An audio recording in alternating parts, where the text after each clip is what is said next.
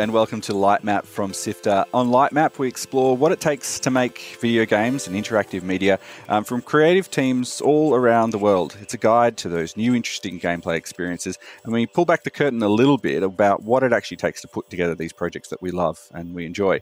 We speak to developers, artists, musicians, researchers, and more. My name is Gianni Di Giovanni. I'm proud to welcome you to episode of Lightmap. And on this episode, we're joined by Ed Orman, uh, who's from Uppercut Games, who's joined us previously on the podcast when we spoke about uh, City of Brass uh, a number of years ago now. It doesn't feel like that long ago, but it, it's been a little while. Ed, welcome back to the show. Glad, uh, glad to have you here.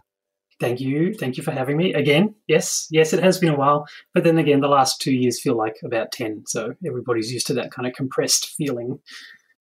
Definitely. We're talking uh, today about a new game uh, that's coming out. It's it's an interesting one because it's been out for a while, but people in Australia haven't been able to play it uh, at all. Uh, we're talking about Submerged Hidden Depths. Uh, so let's jump right in.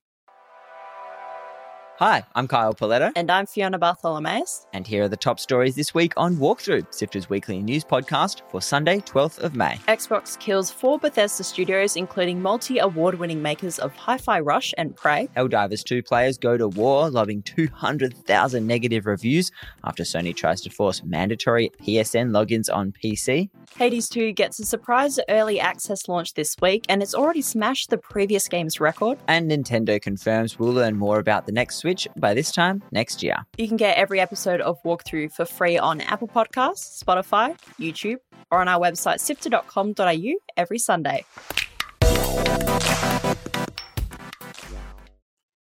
Articles to read, videos to watch, and podcasts to listen to. Sifter.com.au.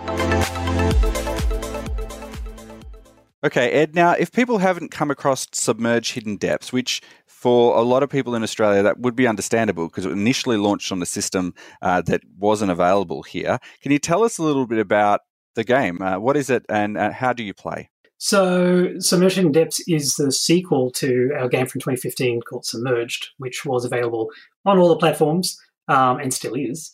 Uh, but uh, Google approached us when they were starting up their Stadia thing and said, "Look, we, we, really love this game. We think it's a great match for our service. So can you make a sequel?" Um, and the reason they liked it for what they were doing is that the basics of this game is it's a relaxing exploration game. There's no combat. The goal is for you to just be able to get in, exist in this really beautiful kind of like peaceful world, boat around, um, so do some light puzzle solving, but really do everything at your own pace. And this, it was kind of meant to be an antidote for you know there was a lot of games and, and i love combat games and i love action games but this is this is supposed to be the opposite of that. This is a you know just just do things the way you want to do them and take your time. Um, and that was submerged and submerged hidden depths is really us kind of doubling down on that and giving you more to do in this space and it's a much more beautiful place uh, i think compared to the first game um, and so yeah that was that was our goal was just create like a continue that story but create a really nice relaxing place for people to to boat around in and and and you know just explore. Um, the world itself uh, it inherently feels dangerous. Um, why did you want to make a non-combat game in a game which would be i imagine pretty tricky to survive in? There's there's value i think in having um, there's there's tension and release and and even though um, I think horror games probably do this a lot, uh, a lot more strongly, right? Like they'll have really big, in terms of like the tension, like really high peaks, and then they'll drop that off. Like we still wanted to have some of that. So there is. I, I understand what you're saying. Like like the world of submerged is uh, a ruined city that is just sticking up out of the ocean, and you're boating around this place, and there are you know there's some strange creatures there, and there's there's this hideous black plant growth that is growing over everything. So there is that little bit of uh, yeah tension and fear underneath the surface there. But really, we still do those little spikes. As the more you learn, um, the more you understand what it is that's going on, and you actually become empowered to sort of affect that and control that over the course of the game. So yeah, we still want to have a little bit of that. Um, it's it's it's a childhood thing, I think. Like we like to have little scares that are safe scares, and so Submerge has an element of that in it. Yeah. What was it like to return to the series? Was it always intended that you would make a sequel, or was it more that you know Google kind of came to you and said, "Here, have a go uh, and see what you can make"? That's a really good question. My my recollection is, I know it feels like it's not that long ago because the game's only just coming out, but you know because it did come out, or we started development on it a while ago. we had always known that it was possible to do a sequel there, and Submerged, the first Submerged was probably one of our most successful games in terms of sales and, and revenue. So we really liked that universe. Um, but for it to be successful, it has taken multiple years. Right? When it first came out, it did okay, but nothing amazing. But then the next, the following year, it actually picked up, and then every year after, it's it's sort of you know done better and better, and um, it's had a very long sort of tail on it, if you like. So we always knew it was a potential, um, but we also knew that we wanted to do it do it justice and do it way better if we could, because the original Submerged was quite a small team. I'm trying to think. Uh, it might have even been like eight people, um, maybe even less than that. I can't quite remember. But this the the one with with Google Stadia's backing, you know, we, we had a team of like 23 people at the max, plus external contractors and things, so we could put way more effort into the art. The world, I think, is just way more beautiful. Um, the sound design had, had much more time spent on, so it's a really, it's a much better version of that game, as well as being a continuation of the series what are some of the considerations you had to have when you were designing a game initially uh, to be run over the internet? It's Stadia for people who, who may not be familiar is a streaming service. You it's like a cloud based, browser based, or, or you can play it on uh, on apps as well. Um, service where you you're playing remotely. Um, how does that work when you're trying to think about latency and all of these things um, and, and, and, designing a game that makes sense uh, for that platform? So, so the best thing to say about Stadia is that they solve that problem for you. Um, like that, their whole goal, the way that their technology works, is to remove latency. Like, um, not not to say that it's perfect, um, and probably if you have a very twitchy game, maybe maybe it, it's it's got some issues that you can see. But in a game that is slowly paced, you know, and relaxing and stuff, nobody you cannot tell the latency is there. Um, like I don't know how much you know about the state of technology, but the controller that comes with it connects to the internet itself. It doesn't connect to your computer and then onto the internet and they do that to remove latency you know like so it's directly speaking to the servers not your computer and then on. Um, so it's it's really clever technology. It is a shame that it, it obviously didn't get released in australia. That was quite frustrating. Um, but uh, but it's really it's it's really good tech. But it's also i think credit to the stadia people that um, they came to us after it being was a stadia exclusive and said hey would you like to also release this on other platforms? And we were like totally. You know, like this is a sequel to one of our best games, and you know, there's a demand out there. People keep asking us when when can it come. So, uh, good on them for letting us uh, to bring it out to all these other platforms. What are, what are some of the changes that had to be made, or, or was it a relatively straightforward process to bring it to a number of platforms because it will be coming out on a lot of different things um, in a you know very short time. Um, you know, moving this from from where it was originally into something on a home home console or on a PC. Uh, I won't get into the fully technical details because I am not the programmer. I'm a designer. Um, but I can tell you for for Stadia, right? We had to run that game at 60 frames per second at 4K. So we did an awful lot of optimization work just to, to make that happen because that's their goal is everything has to be 4K 60 frames per second. So it was already running pretty well. You do then have to bring it to the consoles, and it is coming out on PlayStation 4 and 5. Um, and the big difference there is, is the hard drive. Obviously, the 5 has a solid state hard drive, which means that things load much faster, which is a lot closer to the Stadia experience. So it was, I would say it was easier to get it onto the PS5 than the 4. Um, but it was still, yeah, there was still a bunch of work there just to make sure that it's mostly about streaming and, and making sure that the, you know, the game is loading into memory as quickly as possible. Um, control wise, all of that sort of stuff, it was very, very straightforward. Um, so yeah, mostly just making sure it runs at a, at a good frame rate um, and still looks as good as it can. And then dealing with, you know, like the peculiarities of each platform and their achievement systems and, and all that sort of stuff. Um, speak, uh, speaking of the design of the world, um, you know, it feels relatively open ended. Um, and I'm wondering what are the considerations you give to players uh, to sort of, you know, pull them along, uh, take them in directions, or, or, give them the opportunity to kind of head in whatever direction uh, they want. Uh, can you tell me a little bit about how you sort of balanced not having you know limitless options, but also uh, enough to keep people moving through? Yeah, it, look, we we really make our own lives hard. Open world games uh, in general, uh, I think, are, are, difficult for exactly those reasons for, for guiding players.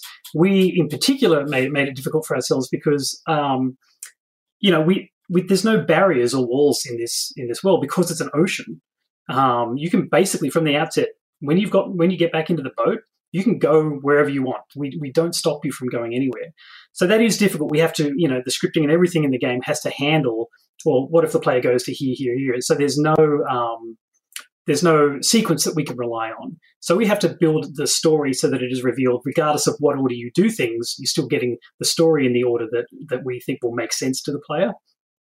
In terms of signposting, like once you've built this huge place, uh, um, we, we still, even having made the first game, we learned a lot in the second one about making sure the players knew where they could and could not go, uh, what buildings it was that they could actually travel to and climb, and how to get to those buildings. Because at water level, you know, you've got a giant set of skyscrapers around, and at water level, that is a maze. You know, it's very difficult for a player to innately understand well, how can I how can I get to that tall building that I can see? Like they might potter around and get there eventually, but you still want to you still want to help them a bit. So we added signposting in like in some place literal floating signposts that help because the world in the second game has been inhabited by uh, post post the apocalypse, let's call it, when the oceans rose and everybody was destroyed by uh, the mass that exists in this world, which is the, the, the thing that kind of rose up out of the oceans and killed everybody. Um, but there were survivors, and they actually built all of their villages on these buildings. So that gave lots of opportunities for now saying, okay, well, those people, you know, they decorated the buildings the way that they wanted them to be, and they added signposts for different like clusters of villages to visit one another. So those levels of signposting felt very natural, and they were easily part of the world. And on top of that, then you have just like full on game UI help. You know, like sometimes you just need to give the player a little bit of help. So when they use a telescope and they discover a place that they could go, we mark that on their map and, you know, you can mark that in the player's view. Uh, but yeah, other than that, we, we try and stay hands off. Like you go and discover things. We will indicate to you as clearly as we can what things it is that you can go and interact with. And then it's just up to you. Um, I'm, curious about the considerations about designing this world because there is obviously a lot there that people in our, in our world can recognize, right? We're starting to see uh, things that we get the general gist of what it is, landmarks that we're familiar with, and, and part of exploring this is understanding how these have changed after this big cataclysmic event. Um, but I, am wondering, were there certain things that you had to think about when you're designing the game to, to include or not include because of the way that we already have our expectations uh, in the real world on? Um, you know, don't go to this particular area because we, we would we would know that that area is dangerous in the real world, so we probably wouldn't go there or, or anything like that. I mean, the lowest level example I can think of that is is, is doors. Actually, like like old doors um, don't have handles in our game. You know, like because we we don't use any of them. You're not supposed to be able to go through any of them. Uh, but the first version of those that we had, we had door handles on them, and of course, it's, that's a signal to players, hey, that's a door that I can open. So we had to take all the door handles off like that's a really i know it's not quite what you're saying but but yeah there are affordances that people are used to from games and from real life that you have to yeah kind of strip out and make sure that they understand yeah this isn't a thing that you can interact with. Um, there is no because there's no danger in the game you know we don't have to signpost anything where it's like well you can't go here. Basically you can go wherever you want. Can you tell me a bit about how, how you sort of uh, frame the, this story? Because um, it unfolds, it's uh, you know, delivered in, in a language that we don't understand. Well, I don't know. Maybe it is a real language, but it's not something I understand. But, you know, it's subtitled and things like that. And tell me a bit about how you, you sort of touched on it before, but how people can unfold this story as they go through the game um, and sort of keep it in a cohesive um, way so that when they come out the end, they've, they've had an experience of, of, of story being told to them. We, we like, um, we, it's a three tiered story, if you like. You know, there is and we tell it in parts and, and those parts are delivered to the player in different ways. So there's the story of now like what is going on right now? These kids have arrived in this city um, and what is it that they're now going to do and learn while they're in this city about this place? But there is their preceding story like how did they get to this point? Which includes the you know the events of the first game but then everything in between the first game and this one is also part of the story that's unlocked. And then there is the story of the city itself like what happened to this city um, you know, like how did how did all these villagers build this place, and then why did they all disappear? And yeah, each of those stories is delivered in a different way. We obviously have the, the cutscenes in the game, um, which are presented in you know beautiful 3D, and you know the, you see the actions of the players in those, and and the things that they learn. Um, you'll also see the, the background story we reveal mostly in diaries that are found across the world. And like the first game, those are presented in a pictographic way. You know, like it's it's it's a set of pictures that you're supposed to not directly understand, but you should be able to nut out roughly what the actions are that are going on. And the kid's backstory is similarly like Miku still has her dreams, and those dreams bring up a little bit of the past. So as the game progresses, you find out what happened to bring them to here, and they all sort of arrive at the same time to a point near the end of the game. You sort of get the full idea of what everything, you know, everything that happened to each of those different threads. It's a great, it's it's fun to tell stories that way, you know, like trying to and, and make sure that they all tie into one another and, and they all deliver us, you know, a, a great payoff at the same point. It's tricky, but it's fun. Um, the post-apocalypse is kind of a, a pretty you know strong theme for video games, and I'm wondering were there any parts uh, that you drew inspiration from uh, from other genres or other media, um, or, or, anything that you thought no, we definitely don't want to do in our game other than the non-combat of, of, of the world. Yeah, not Waterworld. Weirdly enough, when we even made the first game, uh, it didn't occur to us for ages that Waterworld was you know a movie that existed about an apocalypse, you know, set on the ocean. Um, but I've always been, uh, in my juvenile way, like a big fan of the post-apocalypse. I understand the appeal. Um, I think of you know wiping the slate clean and, and building on you know what's left behind. I think that's a very attractive prospect to a lot of people um, as a fantasy. So yeah, I, I, like there's heaps of inspiration, like from from Mad Max through to um, you know, uh, well the new Mad Maxes, um, Boy and His Dog, like all, all of those ideas of, of the road as well, which is a far more grim tale than ours. But the idea of the solitary traveler who is discovering, you know, what happened to this world. That theme is, you know, all the way through post-apocalyptic fiction, I think, and media. So yeah, we, we take inspiration from that, but I feel like we've done a pretty good job, I think, of establishing our own sort of universe here, and and there is, you know, there's a full backstory about why you know this happened to the world, and um, you know, there's a lot of political undercurrent in you know submerged one was made at a time i mean which is still a problem where climate change was just still not being recognized by people and that was frustrating and you know like it's a pretty uh, i think it's pretty obvious the the message that we have on that front there.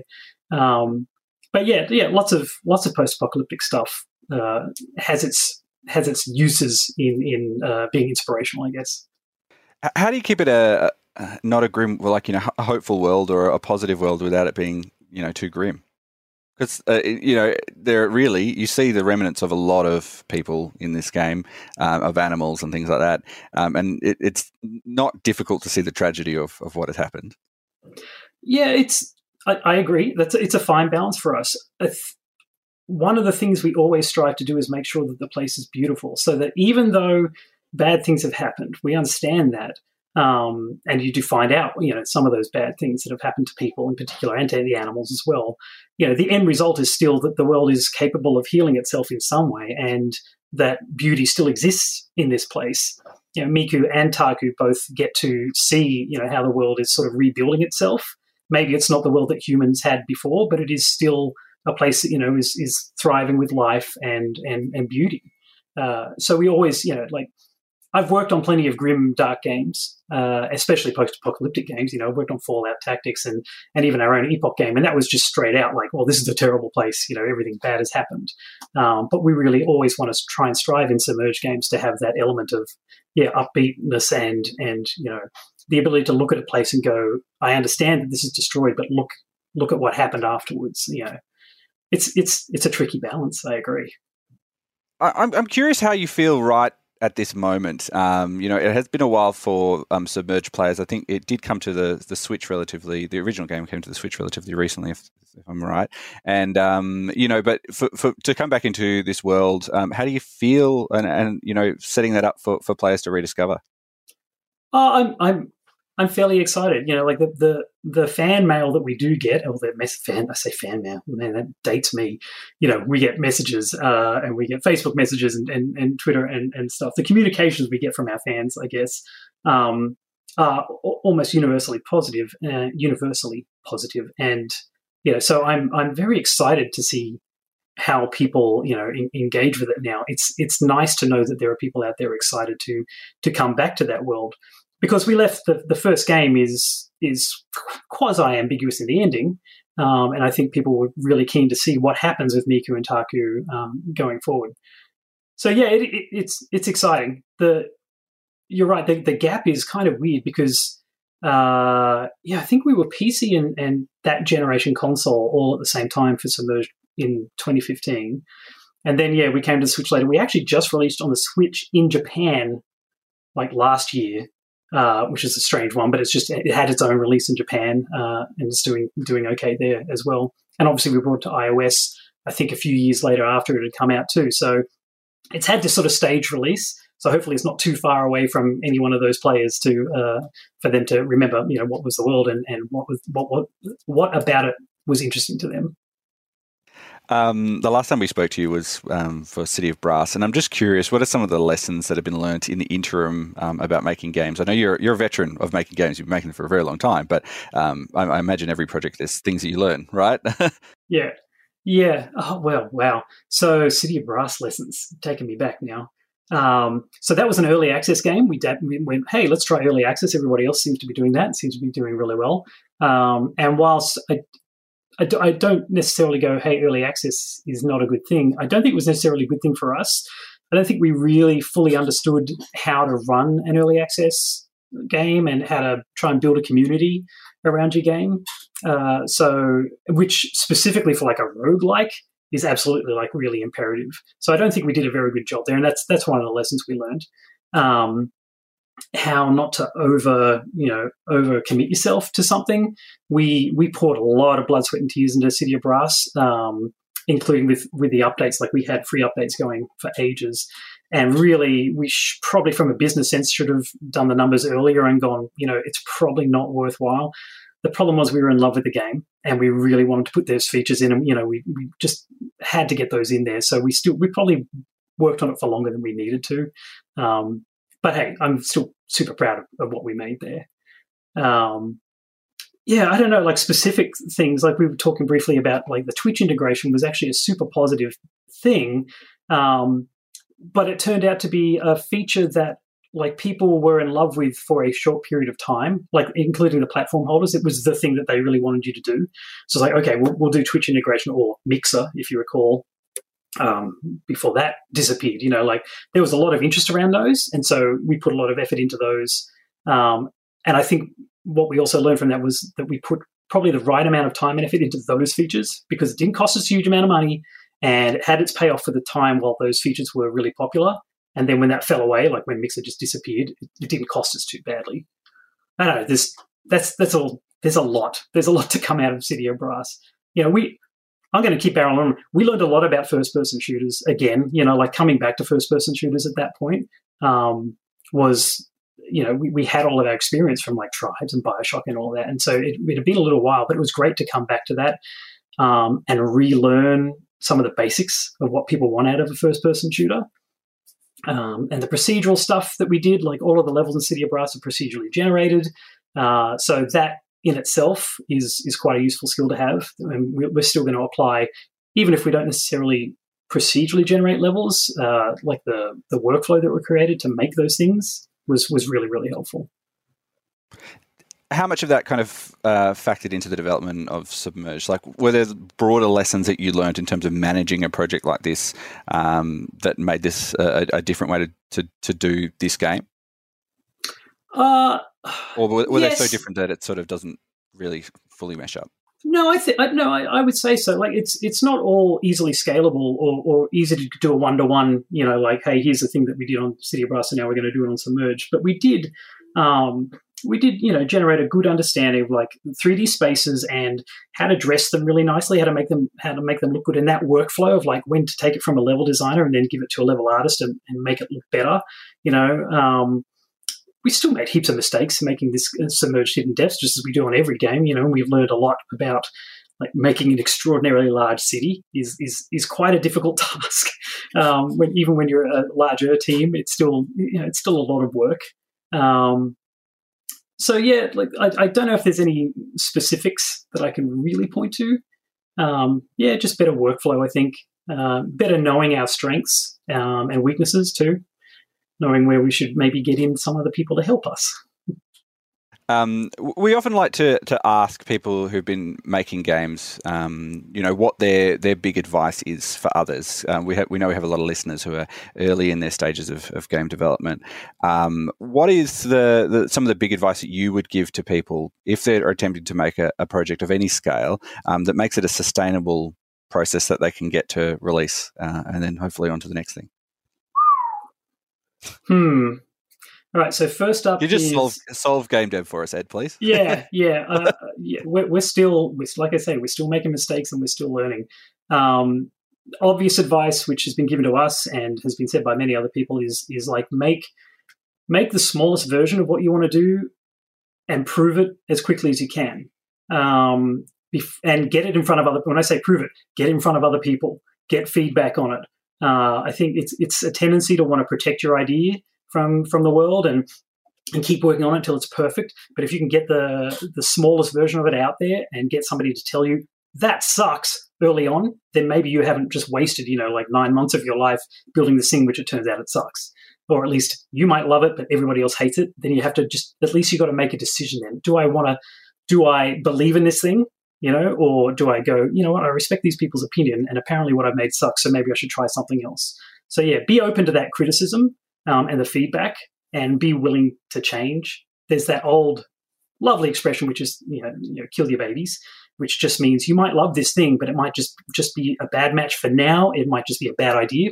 People have bad ideas all the time. So be prepared to accept that criticism. And if it's, if it's looking bad, chuck that idea, do something else. You've got, you've got a million other ideas you can work on. That's the basics.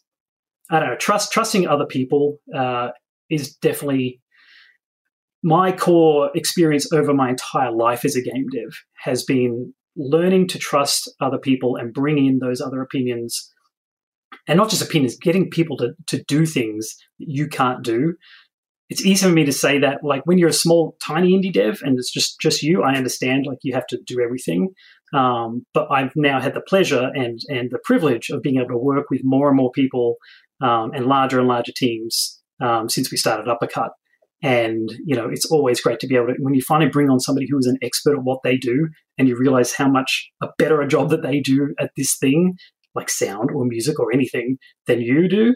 Um, you know, like if you can find those people and work with them, do it, do it. It's great. It's great because they will not just do the job that you've asked them, but they will bring ideas for their from their expertise, which you would never have thought of. There you go. There's my two big ones. That's good. That's some good advice. Um, what is one part of this game that you're really proud of? Oh man, I really like the story. Uh, I, I, I, like, I just like the way we tell the story, but I also like this particular story um, and the message that we've got in this game. Um, but to be to be super lame and just focus on the visuals, I really like the sunsets. I like climbing to the top of a very tall building and waiting for the sun to set, uh, and and you know, it's not just the sunset, it's the world, the overall, the sound of the ocean and the wind blowing when you're up high, um, and the creatures and, and that everything, you know, like it's very zen for me to be able to just do that. So yeah, like, like, that's what we set out to do is make that real exploration game, and I think I think we've really done that. So that's submerged hidden depths. Thank you, Ed uh, Orman, for joining us once again on the podcast. Uh, we can't wait to see what people think of it when they get their hands on it very very soon. Sifter is produced by Fiona Bartholomaeus, Nicholas Kennedy, Daniel Ang, Sarah Ireland, Kyle Pauletto, and Adam Christou. Mitch Loh is our senior producer, and my name is Gianni Di Giovanni, and I'm the executive producer. You can find links to everything we talked about on this episode uh, on our website, which sifter.com.au. Read more about the games and the guests that we've featured. And while you're online, why not check out the Sifter community? Uh, if you've enjoyed this, share the creativity uh, of that you're working on, or, or, see what other people are working on as well. Because we've got a weekly uh, Share Sunday event where people put their stuff throughout the week, and it all gets collected for Sunday for you to check out. That's um, sifter.com.au forward slash Discord. So please share the show. It's the number one free thing that you can do to help us out. Um, lots of independent media rely on word of mouth, and your recommendation means a lot uh, to getting people who might love this show uh, to get it in front of them. We've also got a brand new podcast that comes out every week uh, now that wraps the news of the week. Uh, it's hosted by a, a, news journalist, a news reporter, uh, Kyle Pauletto, uh, who's turning his attention to covering the biggest stories in video games for the week. It's called Walkthrough.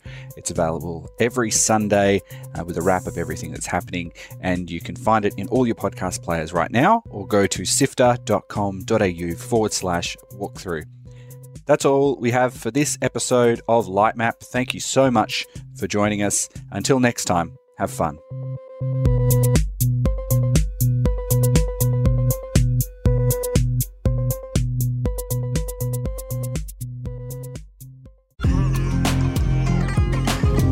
Hi, Chris Button here from Drop Rate, Sifter's video game review podcast. Unicorn Overlord might have a strange name, but don't dismiss its tactical prowess. It uses a, a tactics mode, um, and which is similar to the Gambit system that was in Final Fantasy XII for your um, uh, your squad mates, and you can say, okay, well, you know, Hodrick, who's my legionnaire with the big shield, I want him to prioritize protecting the back row. They're going to take the most damage. If they take a physical hit, they're going to go down, but I need them to be protected. So you can get quite granular with this, and I reckon you can build some pretty wild builds that are totally game breaking, um, but it's kind of the fun of the tactical squad based gameplay in Unicorn Overlord. Tune in to Drop Rate to find out why Unicorn Overlord might just be one of 2024's sleeper hits available now on Apple Podcasts, Spotify, and wherever you listen to podcasts.